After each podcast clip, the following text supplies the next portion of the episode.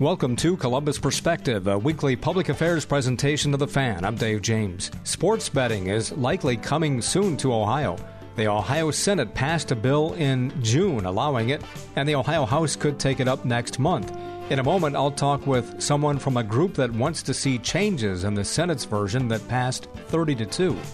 Courtesy of our sister station, WBNS 10 TV, Karina Nova takes a look at the situation in Afghanistan and talks to somebody locally who served there and to professors in Ohio who talk about what's happening there, as well as about the plight of Afghan women now that the Taliban are back in control. She'll also present an interview with Morgan Harper, a Democrat who recently announced she's running for the U.S. Senate seat being vacated by Republican Rob Portman. And in about 50 minutes, we'll present an update on the coronavirus situation in Ohio with State Health Department Director Dr. Bruce Vanderhoff. First up on Columbus Perspective, I'm on the phone with David Corey. He's the Executive Vice President of the Bowling Centers Association of Ohio. How are you? I'm doing very well, Dave. Thanks a lot for having me on this morning. Thanks for talking to us. Tell us about the Bowling Centers Association. What is it? Well, the Bowling Centers Association is made up of approximately 200 bowling center proprietors in the state of Ohio. Um, they've been around for, shoot, over 100 years, and uh, they work primarily as an association for educational purposes on, you know, marketing bowling. Um, they've hired me to monitor legislation. Um, they have an annual conference. They conduct tournaments, and they're very big in high school bowling. A few years ago, um, we were charged with trying to get high school bowling as a letter sport. So we work with the Ohio, Ohio High School Athletic Association, and it's been one of the fastest growing sports at the high school level. And the main reason for that, Dave, is as you can imagine, you don't have to be six foot six and or weigh 240 pounds to bowl. I, I think that as a sport is fantastic, and uh, and this has nothing to do with what we're going to talk about. But I bowled a lot as a kid. I don't do it so much anymore, although I always enjoy it when I do. And I knew a kid in high school who weighed easily 300 pounds or more, and he was the best bowler that I knew outside of the PBA. He was amazing. And right. I just think that that kind of a sport where kids of absolutely all walks of life can enjoy it and excel at it. You never know who's going to be good at it. It's just a fantastic sport. No, it really is. And uh, more and more colleges now have uh, bowling scholarships. So, you know, just high school bowling, you don't end it right there. You can actually go to college on a on a bowling scholarship. So it's it's really neat to see how it's really grown at that level. It's tremendous. And this particular business and, and other businesses on the local level have a stake in what we're going to talk about, which is the sports betting or sports gaming legislation that's at the midway point in the Ohio legislature. Absolutely gaming policy in the state of Ohio, we've always been proponents, really since 1994, when Governor Voinovich created the first gaming study commission to review gaming policies in the state of Ohio. And our position has been, since that time, has been that if gaming is going to be expanded in the state of Ohio, then let Ohio's small businesses in the hospitality industry participate in in, in gaming uh, because, for example, uh, the lottery is what it is today because of local small hospitality businesses. You know, we've done very well in terms of Keno, for example. If you look at some of the highest grossing uh, Keno locations in the state of Ohio, they are bowling centers and your larger uh, sports bars. And so, again, when we see this opportunity for sports betting now to come to Ohio, because, you know, we missed out on casinos, Ohio, um, you know, again, back in 1994, we urged the legislature at that time and the administration to take control of gaming policy in Ohio. And they didn't. Um, and what happened? The casinos came in, spent $60 million, promised new buildings, promised thousands and thousands of jobs. uh, promised, uh, you know, big revenue numbers to the state, and they bought their way into the Constitution. And when you look at the history of what they promised and what they delivered, it, it hasn't matched up at all. They've fa- they've fallen well short of their promises in terms of jobs, in terms of tax revenue to the state of Ohio. In fact, Ohio has one has one of the lowest tax rates on casinos in the entire country. You know, when we talk about uh, the level of participation that bowling centers and bars can take place with this, is there a, a limited number of them who might be involved as the legislation stands, or could they all be involved if they pay a fee? How, how is it set up right now? Well, the way it's set up right now, again, it's more skewed towards um, what the casinos and the racinos and the sports teams want to do with their licenses. They they have uh, the way the bill's drafted now, their licenses uh, afford them the opportunity to do more things and to potentially place this equipment. So the answer to your question is, um, as it's written, it will probably only go towards those locations that are the high grossing locations. They'll partner with those locations versus, you know, the mom and pop, you know, the the, the 14 lane bowling center in in Coldwater, Ohio. Um, you know that may not do the volume, but they do a good Keno business and they do a good lottery business. That's why it seems to be short-sighted not to uh, be able to use current lottery equipment. Um, the way the bill is written now, there has to be a minimum of three manufacturers to provide kiosks to hospitality establishments. Well, our first question is what if there's never three manufacturers that want to provide a kiosk? Then none of our guys get kiosks at all. Okay, that's number one. Number two, it has to be a standalone piece of equipment. Well, there's only so much space in a bowling center, and now you're going to roll in a standalone sports betting kiosk. You know, right now, currently, there are approximately 2,100 uh, Keno machines in the state of Ohio where you can go up and you can play Keno, an actual kiosk where you can play Keno one on one. Those can be retrofitted with a software upgrade to take sports bets in, in really literally two weeks. Hmm. So you're looking at the expediency of that because one of our other issues with the Senate bill that passed is that we want to make sure that the green light for go for sports betting happens at the same time for everyone. Um, obviously, the DraftKings and your FanDuel, they can just turn on the app and turn on their uh, geo positioning, and you can bet on your phone immediately. And and we all realize, and Dave, you know this too, that you know 90 to 95 percent of all the sports betting will be conducted on people's phones. Um, that that's just been the case when you see this expansion throughout the country right now. Right. So the other five to ten percent is going to be captured by the casinos and the racinos with their sports books and now the professional sports teams are going to have sports books.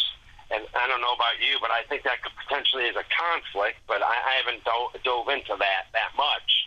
Um, you know, where are these sports books going to be? Are they going to be in their in their arenas, in their stadiums, or if they can't be due to NFL and NBA professional soccer regulations or, or Major League Baseball, maybe it's in a it's in a new facility that they're going to build across the street. Well, what about the bar that's been there across the street for decades? You know, why wouldn't he be able to put, uh, you know, have a Keno kiosk run by the lottery for sports betting? Unfortunately, even though they say that there's a lot in it for local businesses, there's really not because it really truly does not afford an opportunity for small D permit establishments you know, on-premise liquor permit establishments like bowling centers um, to, to really get involved in this because the casinos and now the sports teams, the professional sports teams in Ohio, will truly control the licenses, and they will, from what we've seen in other states, put machines in only the best locations. That's why we are big proponents of having the Ohio Lottery Commission be the regulatory entity for sports betting. Talking with David Corey, he's the executive vice president of the, of the Bowling Centers Association of Ohio. Previously, I mean, this whole piece of legislation about sports betting was hung up the last time around in the General Assembly because of the disagreements about whether the Lottery Commission or the Ohio Casino Control Commission would run it, right? Yes, it, it was. It did. And I don't think either entity, you know, matters. It doesn't matter to them. I mean, they're all public servants, so they're not going to weigh in on what the better fit is. But again, we think the lottery's the better fit, especially now that they've um, uh, approved this new school funding formula. Uh, but it's a, a temporary funding formula. They they really need to make sure that it's a that's a funny formula that they can keep together uh, for just longer than a few years. And, and we think this sports betting should be there so that they have the lottery has another revenue source. So, uh, a few months ago, we talked with the Fair Gaming Coalition of Ohio, and you're associated with that. And again, similar take on it was the idea that even though it may be a small piece of the pie, the idea is to get lots of small businesses involved in this. Yes, absolutely. The pie is a big pie. And all we're really asking for is a very, very small piece of the pie. All we're really looking at for Ohio small business, hospitality businesses on these Keno kiosks are maybe 5% or less of the total market. And, and you're telling me the way that the Senate bill is crafted that is really totally skewed towards the casinos, the racinos, and the sports teams, you know, they won't even give up 4%, maybe 5% of the market. It just doesn't seem right when we're the ones that have that are creating local jobs. Um, we're we're uh, we're creating the tax base. We're we're we're the ones who made the the lottery what it is today with selling tickets, um, scratch offs, etc. Um, and and it just doesn't seem like the legislature. You know, the legislature always talk a great game about helping small businesses in Ohio, but here we have an issue that could help small businesses by putting people in their seats and keeping people in their seats, but they're not doing it the right way.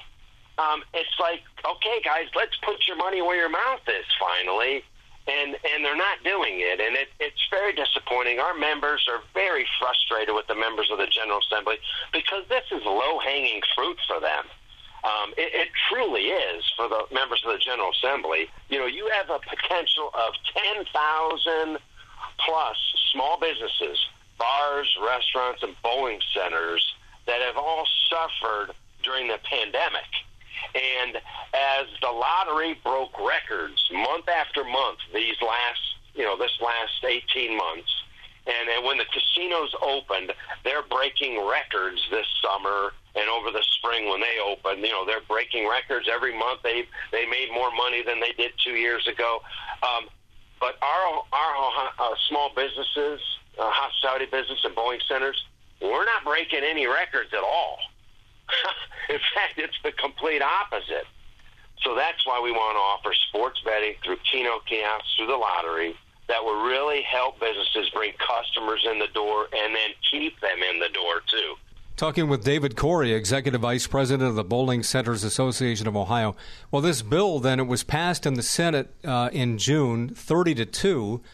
Uh, it's a 266 page bill as it was introduced, and you testified. What was your take on how they reacted to the things that you were saying? Well, as I kind of alluded to a little bit ago, Dave, they're all shaking their heads up and down, and you know they're all saying yes, we need to help small businesses in Ohio. But when you look at the at the language and you you know you read between the lines, and you know no offense to the sponsors, they did a, a heck of a job um, in dealing with an issue that I think they felt was a little more, a little bit more complicated than it is, and they did kind of make it more complicated than it is. But again, all the support in the world for Ohio's small businesses, but you know, the eventual when they finally pass the bill, it just it just falls short, unfortunately. Um, they think that it's going to do good things, but it just falls short. They made it much more difficult. Heck, they have a license fee. You know, we get lottery devices for nothing. Um, you know, because the commission level is so low too. Uh, you know, and now they want to have us to have a you know pay for a license to have a sports betting kiosk. It just doesn't. It seems like you know they they quote give you a scrap over here, and then they kind of you know they kind of kick you over here or punch you in the mouth. Uh, you know with their other hand it could really be fixed with a couple simple amendments. And we're really hoping that House members and the House members that we've spoken to really seem to understand what we're talking about. And we hope that the Speaker um, can direct their members to make this bill more palatable for Ohio's small hospitality business moving forward. Well, the House is certainly a different dynamic because you've got 99 members, and therefore you've got a lot more folks in the House that are from small towns who would you would think would better identify with what you're talking about.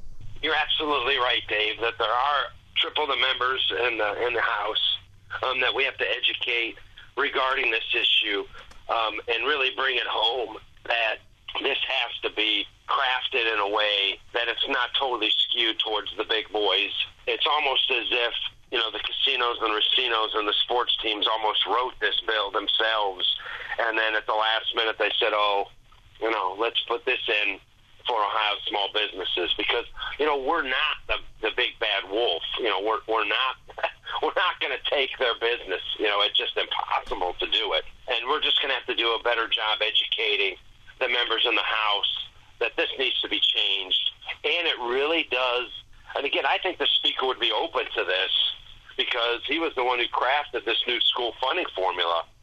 I would think that he would want this to be run through the lottery, so so all the proceeds go into the lottery education fund. I mean, I, I, would just assume that he would be more in favor of it um, going through the lottery. What is your uh, take on, and I know this can change at any given moment once the legislature comes back in session, but is it your impression that they're going to want to try to hammer something out in a hurry, or what? Boy, Dave, you know I've been doing this for 32 years, and I, I, you know maybe 32 years ago my our crystal ball was a lot clearer than it is today, but it, it is so unclear um, lately on which way this legislature is going to go. Um, sometimes you think that it's going to go one way, and then they do the, almost the complete opposite. So to me, from what I'm hearing, it doesn't sound like this is a huge priority in the House. However, there are members in the House that are influential, that some are even in leadership in the House, that really want to get this done sooner rather than later because, you know, they may or may not have an interest in the Senate version. I mean, we have some members of the General Assembly that are attorneys that work for law firms that represent casinos and racinos. Now, to me, I, that never smelled right to me. Um, and, and and I'm not accusing anyone of doing anything, but it you know that's not a good look, and, and you know even even 30 years ago that wasn't a good look, let alone today. Um, and some of those people are kind of driving this train a little bit. Um, I don't think the speaker is and I don't want to speak for him, and I, I know I'm probably going to, but I don't think this is a huge issue for him. But at the same time, I think they want to get this off their plate because every other state around us is doing something when it comes to sports betting. Right. So once again, you know, Ohio's not a leader. Uh, we're going to be a follower. But again, let's do it the right way to ensure that Ohio's small hospitality businesses can benefit as much as possible.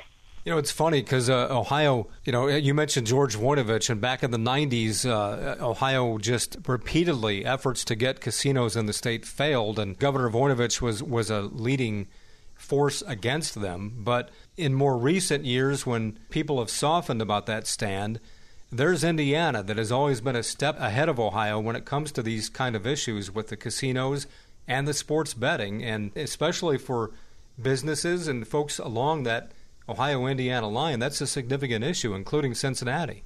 There's there's no doubt about it. You know, there's with the geo fencing, you know, you have to be over in Indiana, you know, to bet on their app, etc. Um, you know, you can't do it when you're in Ohio.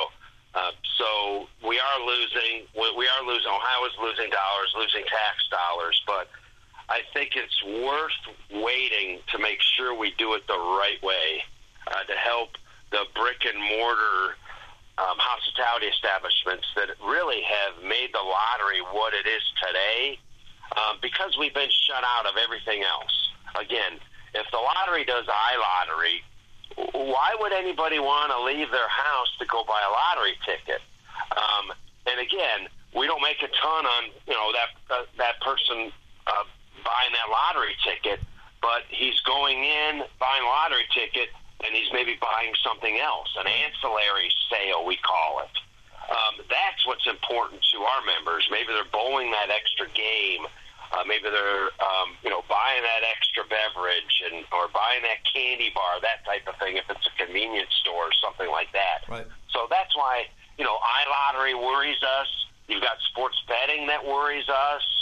Um, you know, you got these the e bingo machines and fraternal and veterans clubs. That worries us. So you've got all these competing factors and products, and then here you are with the entities that made the lottery what it is today and made them a lot of money, and we're kind of being left out in the cold when they could easily throw us a quote, throw us a bone by letting us have lottery kiosks.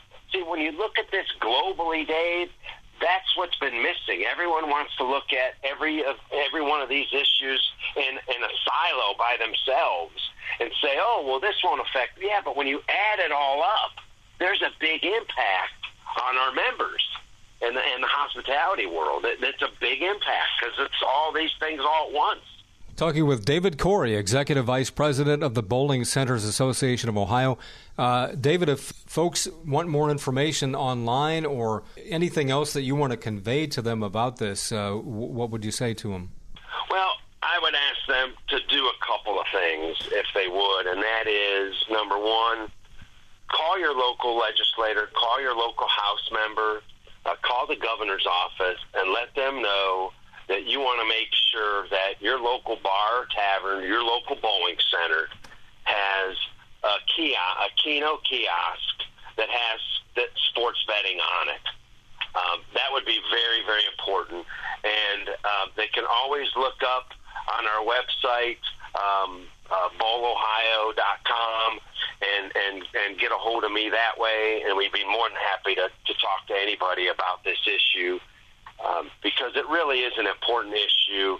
Because, Dave, if not now, and if not sports betting on kiosks that are run by the lottery, then what? And when? There's nothing left. After this issue, there's nothing left in the gaming market and once again, Ohio's small businesses will be shut out. It, it just doesn't seem right to me. David Corey, Executive VP of the Bowling Centers Association of Ohio. Uh, David, thanks so much for your time and the information today. Well, thank you, Dave. I really appreciate um, you contacting me, and you have a good rest of the day. Hello, I'm Todd Markowitz, Vice President and General Manager of Radio Ohio, which owns 97.1 The Fan. We're an equal opportunity employer dedicated to providing broad outreach efforts regarding job vacancies within our company. We seek the help of local organizations in referring qualified applicants. Organizations that wish to receive our vacancy information should send their request to the attention of Human Resources, Radio Ohio, 770 Twin Rivers Drive, Columbus 43215. If you'd like to view our current job openings, please visit our website at 971thefan.com and thanks for listening. Columbus Perspective is a public affairs presentation of WBNS Radio. The opinions expressed on this program are those of its guests and do not necessarily reflect those of WBNS Radio, its staff, management, or sponsors.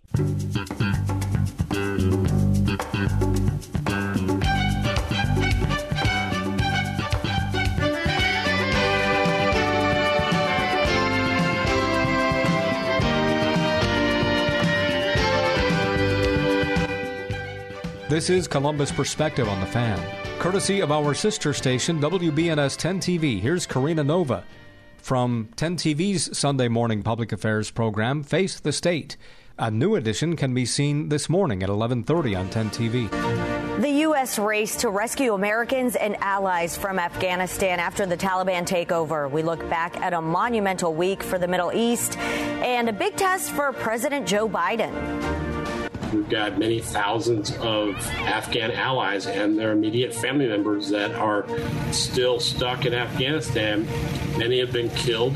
Uh, the rest have targets on their backs uh, by the Taliban. It'll go down in history as the way not to do a withdrawal. A veteran and former Ohio politician is weighing in on the crisis in Afghanistan, who he says is to blame. In the race for the U.S. Senate, why the name Morgan Harper might sound familiar. Face the State starts now.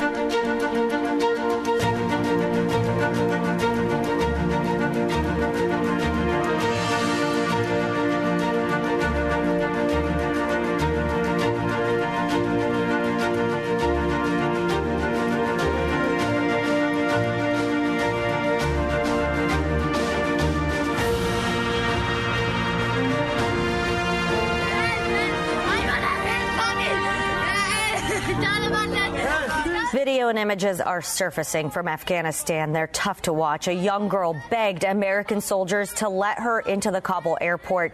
Desperate Afghans tried to leave the country after the Taliban took over. We are hearing from veterans, politicians, and professors about how we got to this point and where we go from here. Thank you for joining us. I'm Karina Nova. Tracy is off. The Taliban quickly took control in Afghanistan once U.S. troops and allies moved out. So for the U.S., the focus shifts to getting Americans out. We are absolutely focused on this mission of national importance. We are committed to the safe evacuation of as many people as quickly and as safely as possible. So, why did the United States invade Afghanistan in the first place? Al Qaeda had been targeting Americans for years, but the September 11th attacks on America were the biggest catalyst. The U.S. identified the Islamist militant group Al Qaeda and its leader Osama bin Laden as those responsible. Bin Laden was in Afghanistan under the protection of the Taliban. Former President George W. Bush demanded the Taliban hand him over. That never happened, so the U.S. launched Operation Enduring Freedom. The Taliban collapsed, but later the group had a resurgence. The U.S. sent more troops in. In 2011, Osama bin Laden was killed, but the Taliban made gains, and the U.S. recently withdrew. With that backdrop, thousands of U.S. veterans were shocked to see the government fall, especially so quickly, and it might seem like we're back where we started. 10 TV's Kevin Landers has their perspective. Tom Porter spent a year in Kabul, Afghanistan. He says he saw firsthand how the U.S. military presence in the region provided Afghan people with freedoms they'd never had before. In 2001, there were 3,000 young men in college in Afghanistan. And um, just months ago, it was uh, over 300,000 uh, women and men. Despite a 20 year presence in the region, the U.S. military's role to train the Afghan army to fight against the Taliban didn't work, and the capital, Kabul, fell faster than anyone imagined. Retired U.S. Army Colonel Peter Mansoor is a professor of U.S. military history at Ohio State. Well, it's a massive failure. Uh, the American military should be able to do better. Uh, but then again, we can provide them all the weapons and training and equipment and advice that we can give them. In the end, it's up to them to be able to administer their military and have the courage to fight. In the end, they didn't. Uh, they didn't. Um, they didn't fight for their country in the end. The absence of the U.S. military in Afghanistan leaves the lives of thousands of Afghan allies who helped as interpreters and intelligence gatherers in peril. We've got many thousands of Afghan allies and their immediate family members that are still stuck in Afghanistan. Many have been killed. Uh, the rest have targets on their backs uh, by the Taliban. It's going to really be a really messy situation sorting out um, who should who deserves a uh, a seat on a transport aircraft uh, heading west and and who needs to stay behind. And for troops coming home, they too will wonder if their sacrifice was worth it. I think most soldiers will uh, be a little bit sad about um, the situation. Will be very sad about the sacrifices they made, the friends they've lost. Um, but they will realize that it's time to move on. When you don't have the American public behind you uh, for such an important foreign policy priority, that's just not sustainable. Kevin Landers, 10 TV News. The scenes out of Afghanistan have been heartbreaking, and there's there are people trying to help Afghans in danger to escape to safety. One local organization is doing what it can to help. Community Refugee and Immigration Services, or CRIS, has someone on the ground in Virginia to help with processing. Evacuation flights have been headed to a base there, and also now will land in Wisconsin. CRIS's executive director says 18,000 people will have special immigration visa applications. That includes interpreters interpreters, clerks, and security detail. And there are about 50,000 of their immediate family members who will be headed here to the U.S. too. I would hope people would welcome their um, these new com- members to our community, um, welcome them with open arms, reach out and see how they might volunteer or get involved, um, and be in contact with your elected officials and tell them that you you care that this is America that we're not leaving them behind and that that is our obligation to to fulfill our promises to them. Afghans who come here to the U.S. would first go to a city where they have immediate family. If they don't, they would then pick from a list of 19 preferred cities. Cleveland is on it, but Columbus is not. However, Columbus is on the pending list of preferred cities. CRIS has resettled roughly 80 people from Afghanistan in the past five or six years. There's a big concern for the women in the country. The Taliban has made some promises to protect women's rights, but many are worried the rights they've gained over the past two decades will be stripped away. 10 TV's Olivia Eugenio spoke with two professors about this. Both professors I spoke with used words like frustrated, angry, sad to describe the events of the past few days. Now they're just waiting to see what happens next. It's a tough situation to watch from afar surely. I am in shock and I am very frustrated. Nukhet Sandal, the chair of the political science department at Ohio University, and Joel Voss, an associate professor of political science at the University of Toledo, both describe the rights women in Afghanistan maintained under U.S. occupation. Women could, can um, go to school. Many women had expanded opportunities in public life one third of the electorate in 2019 was women in Afghanistan. So Afghan women embrace these opportunities enthusiastically. Now, women are looking at going back to what it was like when the Taliban last occupied Afghanistan in 2001. No education and not being able to leave the home without a male escort are just a couple of examples of what they might face. For younger women who have no idea, you know, about life outside of um, U.S. occupation, this is going to be a complete 180. Sandal says there have already been reports of women being told to leave school and work and not return. The Taliban has promised to keep some rights for women. Both professors doubt that will happen. There is no reason to believe that the Taliban of 2021 will be any different from the Taliban of uh, 2001. I can't help but wonder, like, how bad their lives are going to get uh, very quickly. I asked both professors if there was anything that we could do here at home. They said not really. The only thing we can do is wait. Olivia Eugenio, 10 TV News. 10 TV spoke with a former U.S. congressman from Ohio about a variety of topics, including the crisis in Afghanistan. As we've said, thousands of American troops supported the Afghan people during America's longest war. You might remember former 15th District Congressman Steve Stivers was a major general in the Ohio National Guard. He didn't serve in Afghanistan, but he did serve in Iraq. Stivers says these heroes helped women and girls be treated better, and he wants his fellow veterans to hear this message they're asking themselves, did their service matter? And the answer is yes, it did. It provided rights to people that needed them. It provided um, a, a, sanctuary for religious and ethnic minorities. Uh, where they could live their life in peace for a while. Stiver says the situation in Afghanistan was handled poorly on many different levels, and he says the U.S. now must work with the Taliban to protect human rights. As for the flawed withdrawal, Stiver says there is plenty of blame to go round. From Bush to um, Obama to Trump and Biden. But the way Biden did the withdrawal is um, probably the worst way he could have done it. The American forces left in the middle of the night. They didn't tell the Afghan army, they didn't tell the Afghan government. And so the Afghan government, when they got the news, not from us, but from other people, they panicked and they crumbled. It'll go down in history as the way not to do a withdrawal. As we've said, President Biden admitted the fall of Afghanistan happened more quickly than the U.S. planned, but he was standing by his decision to leave the country. Stivers is currently the president and CEO of the Ohio Chamber of Commerce. On a different topic, the chamber is criticizing legislation at the state level that would prevent employers from requiring any vaccines. He says House Bill 248 would also apply to schools, healthcare providers, and any other private or public entities. It's not about vaccines here, it's about employment at will and eroding employers' ability to decide the terms of employment in their business and in fact, that's a slip towards socialism that, you know, we should all be a little scared about. State Senator Jennifer Gross sponsors the bill. She says we cannot allow the COVID 19 vaccination to become a condition for participation in public life.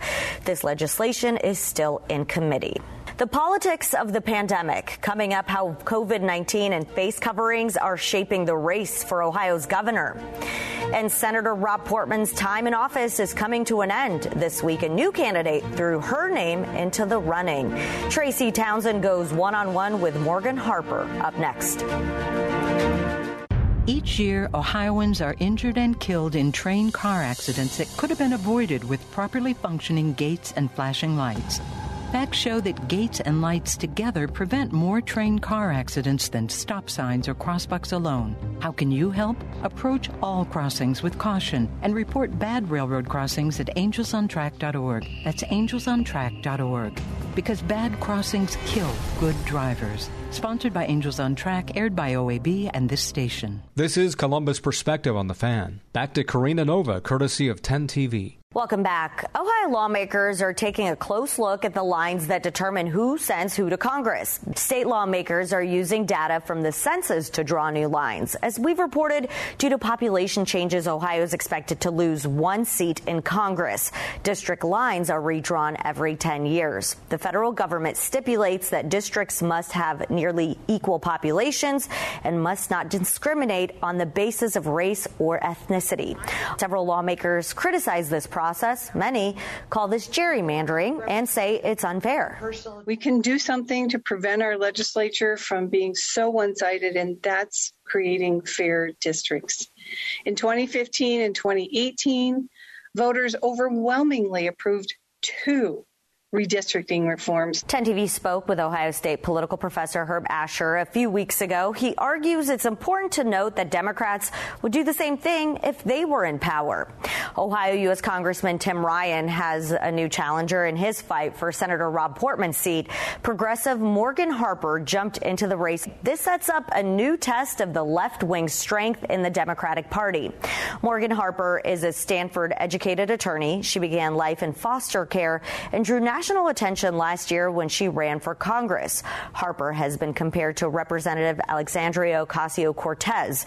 She gave Congresswoman Joyce Beatty a run for her money recently in Ohio's 3rd congressional district. Beatty ultimately won, but could the Senate be a different story? Tracy Townsend went one on one with Harper to ask her why she's running.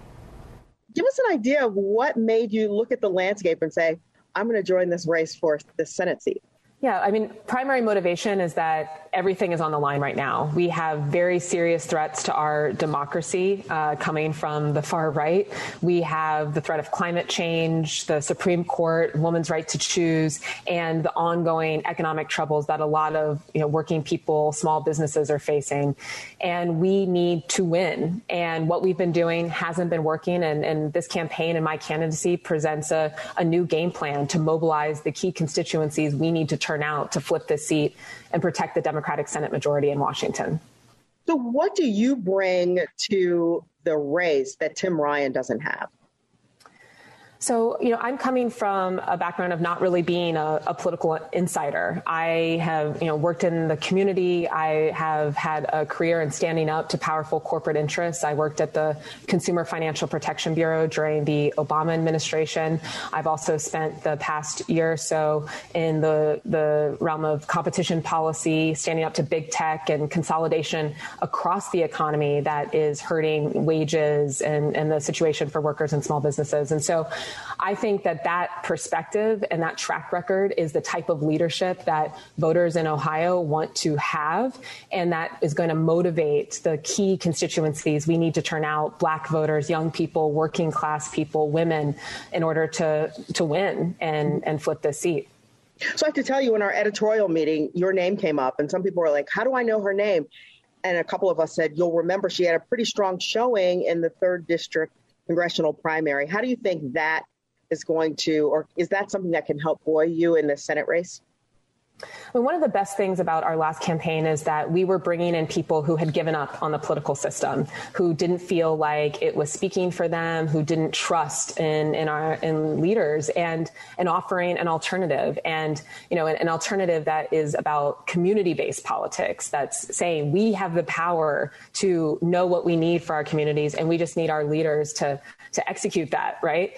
And um, and so similarly here, you know, not being a political insider, that's a message we want to take across the state to communities that also feel like they've been left behind to let them know that we can bring real change to our communities and that we're going to be able to mobilize them to turn out to vote. And so, you know, being able to have had that experience and now connect with folks in different parts of Ohio is going to be cr- pretty critical for us as Democrats to win this seat. Harper says she'll seek the endorsement of Senator Sherrod Brown. And let's run down the list of other major candidates. As we mentioned, Harper will run against Congressman Tim Ryan. As for the Republican candidates, eh, they include Jane Timken. She's the chair of the Ohio Republican Party. J.D. Vance is also running. He's known as the author of Hillbilly Elegy. Former Ohio Treasurer Josh Mandel is also on the list. And you'll want to mark your calendars. The general election for this is November 8th, 2022. Senator Rob Portman isn't finished yet, and he was back here in Ohio touting the infrastructure package he helped pass. You'll remember he was the lead Republican negotiator of that deal. Our sister station, WTOL, spoke with Portman at Toledo's airport.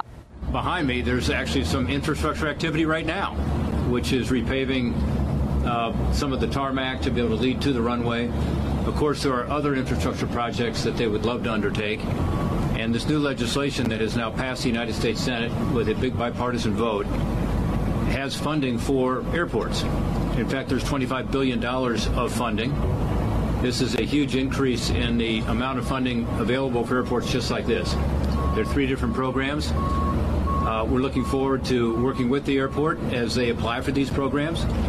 Among the new programs is one to help with regard to the terminal itself and some funding from the FAA to ensure that the air traffic control system is up to speed here. The senator says the infrastructure deal will also help with broadband access across the state.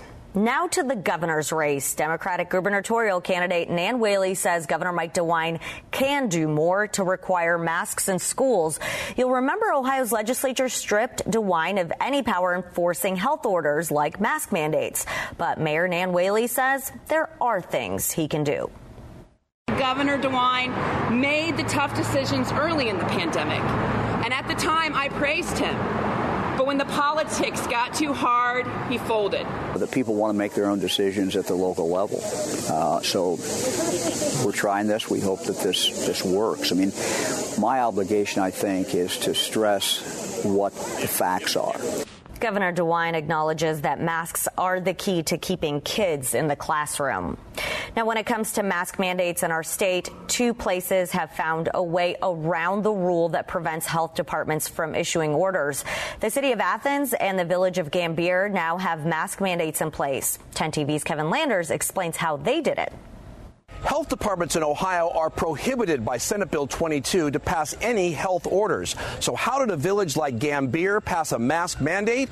They did so through its city council. The quiet village of Gambier, home to Kenyon College, is making noise after it became one of the few places in Ohio where a mask mandate is in place in all public buildings. This crisis changes on a dime, and as such, people need to be able to respond quickly. Mayor Leeman Kessler says he wished his village wasn't an outlier. There's a lot of emotions in this, there's a lot of, of heated feelings about this. We feel very confident in this decision. The village council voted 4 to 1 to approve emergency legislation to mandate masks and said its decision was based on science. From our local health department, state health department, CDC, the uh, American Academy of Pediatrics, they all say that requiring masks indoors, particularly at schools at this time, as we see the Delta variants really tear their way through a lot of communities, uh, is the best way to make sure it happens. Those in the community say while masks are an inconvenience, they support the village's decision. Stuff is raging, and the longer it stays here, it can mutate again, and it could then affect those who got the vaccine. I completely support a mask mandate everywhere until we get the Delta virus, the Delta version, uh, under control enough that we're all in a much safer. The mask mandate here in Gambier is not enforceable. The sheriff has told the village it will not fine people if people are caught not wearing a mask indoors. Reporting from Gambier, Kevin Landers, 10 TV News. The city of Athens and Oxford also passed mask mandates. Now, there is some confusion and discussion as to why the U.S. invaded Afghanistan in the first place. Coming up, we verify claims President Joe Biden made about the start of the war. When times get dark, we can't see the help that's all around us. Maybe you're not sure how you'll make rent, or you lost your job. When you don't know where to turn, let 211 be your guiding light. Our guides are ready to connect you with the help you need. 211, how can I help you? Call or visit 211.org. 211. Get connected. Get help. A message from United Way and the Ad Council. This is Columbus Perspective on the Fan. Back to Karina Nova, courtesy of 10 TV. President Joe Biden is pushing back at criticism of the U.S. withdrawal in the following takeover of the country by the Taliban. Brandon Lewis from our National Verify team looks into claims the president made about the U.S.'s original intentions when it began the war almost 20 years ago. The United States is in the process of withdrawing American forces and allies from Afghanistan. The Taliban quickly took control of the country after the Afghan government collapsed. President Joe Biden defended the decision to leave, saying the U.S.'s original mission was only to prevent another terrorist attack after 9 11. We went to Afghanistan almost 20 years ago with clear goals get those who attacked us on September 11, 2001, and make sure Al Qaeda could not use Afghanistan as a base from which to attack us again. Our mission in Afghanistan was never supposed to have been nation building. So let's verify. Was the original U.S. mission in Afghanistan only to fight terrorism? Our sources are the Congressional Research Service, the Council on Foreign Relations, and the State Department. Congress authorized the use of military force in Afghanistan in the days after the 9 11 attacks. The U.S. demanded the Taliban extradite Osama bin Laden and shut down al Qaeda's training camps in Afghanistan or face an all out war. Congress did not require establishing a democracy. When the Taliban refused, the U.S. and its allies began to wage war, and by December, the Taliban surrendered.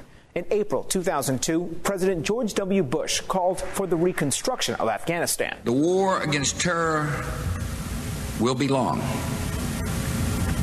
And as George Marshall so clearly understood,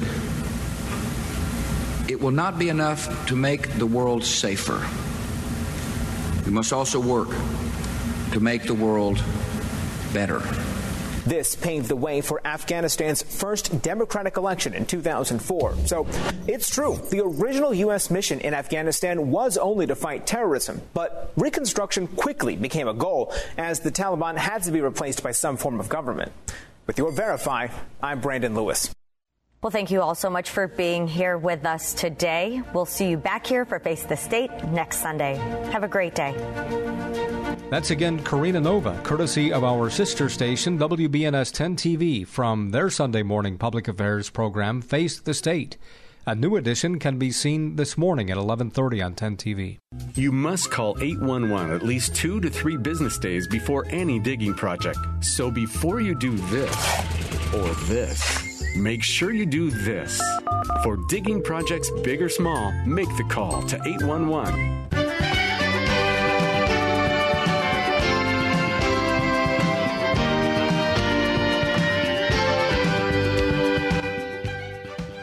This is Columbus Perspective on the Fan. On Thursday of this week, Dr. Bruce Vanderhoff, director of the Ohio Department of Health, held a news conference to update Ohioans on the coronavirus. Here's just a portion of it.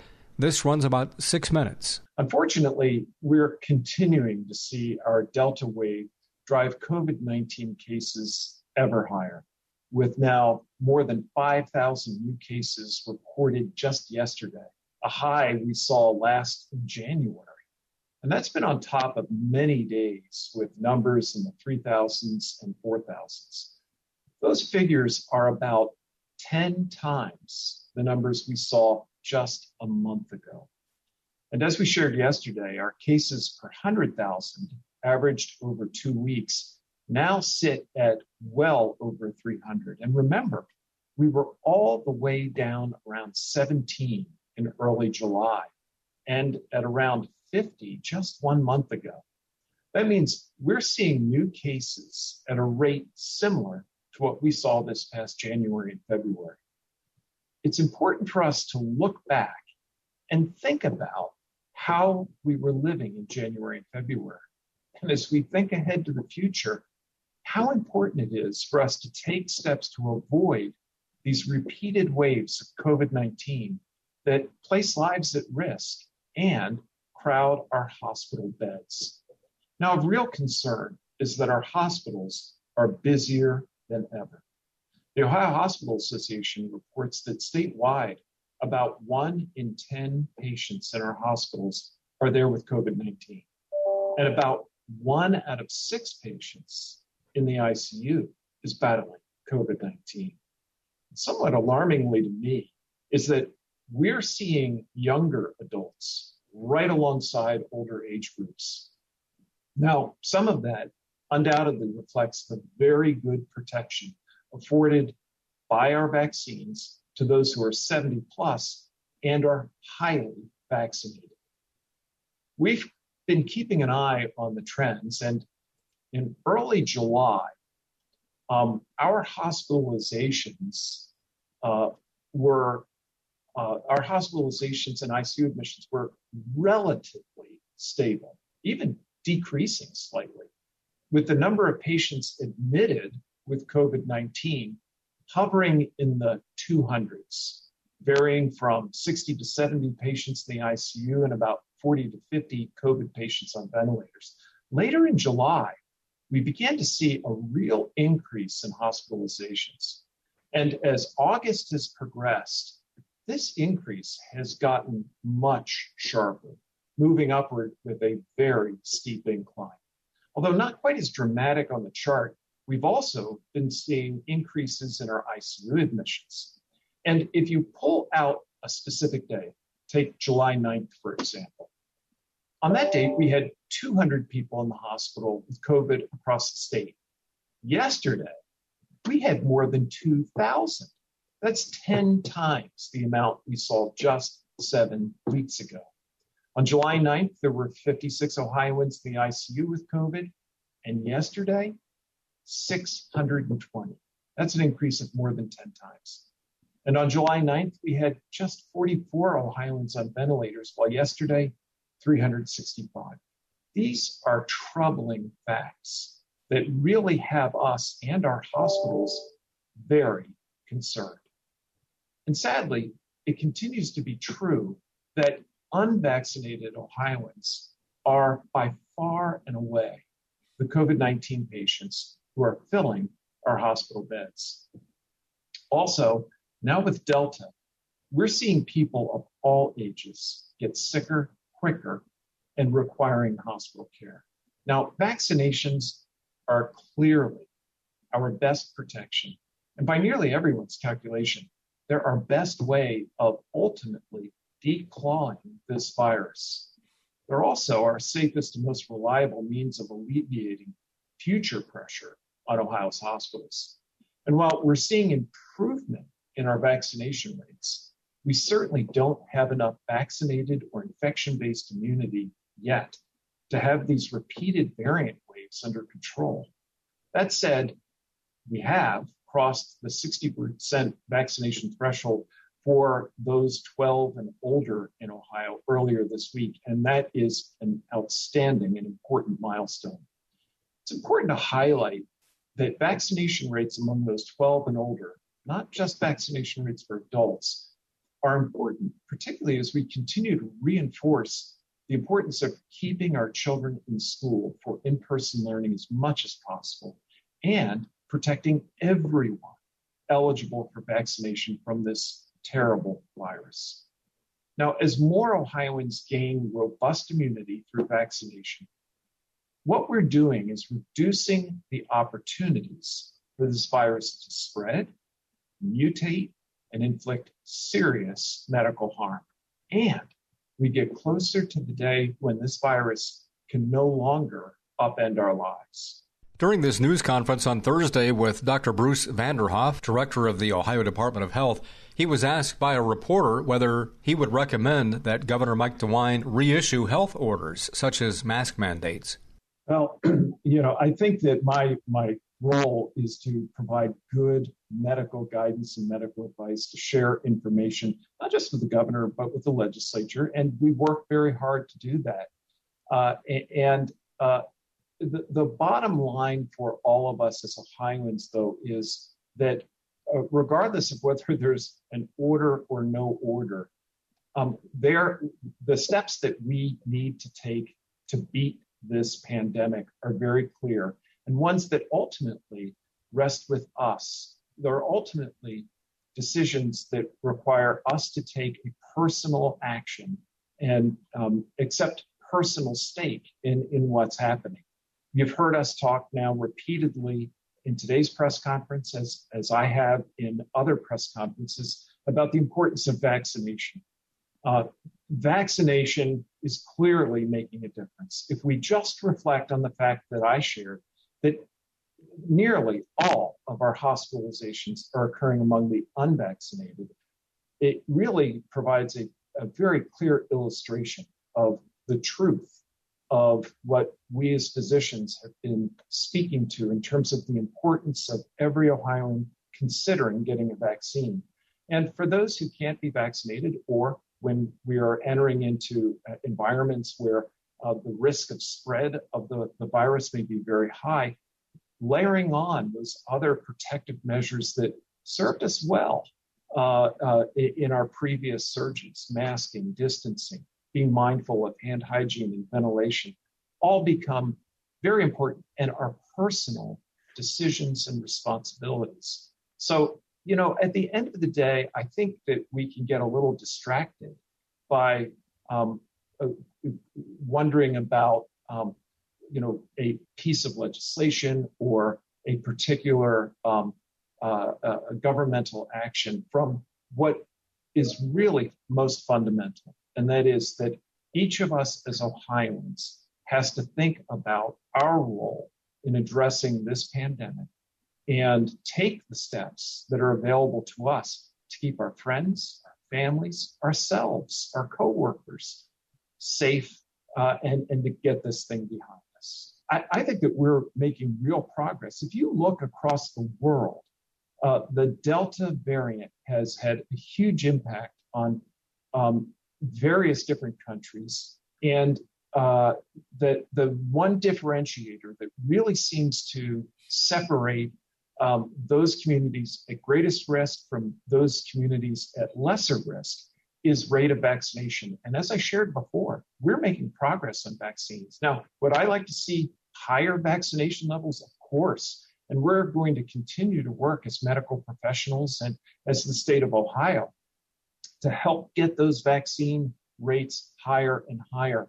But, but clearly, what makes the most difference to a, a population, whether it is a country or a state or a county, is what the vaccination level is. And places with high vaccine levels do much better than places that have low vaccine levels. So that really needs to be our focus. That's again Dr. Bruce Vanderhoff from Thursday of this week. He's the director of the Ohio Department of Health. This has been Columbus Perspective, a weekly public affairs presentation of the fan, heard each Sunday morning at 6 on WBNS AM. That's 1460 ESPN Columbus. And Sunday morning at 7 on WBNS FM. Sports Radio 97.1 The Fan.